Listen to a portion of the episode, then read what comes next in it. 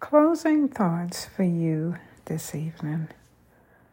Remember, no matter how softly you whisper a prayer, God hears and understands, and He knows the hopes and the fears that you keep in your heart.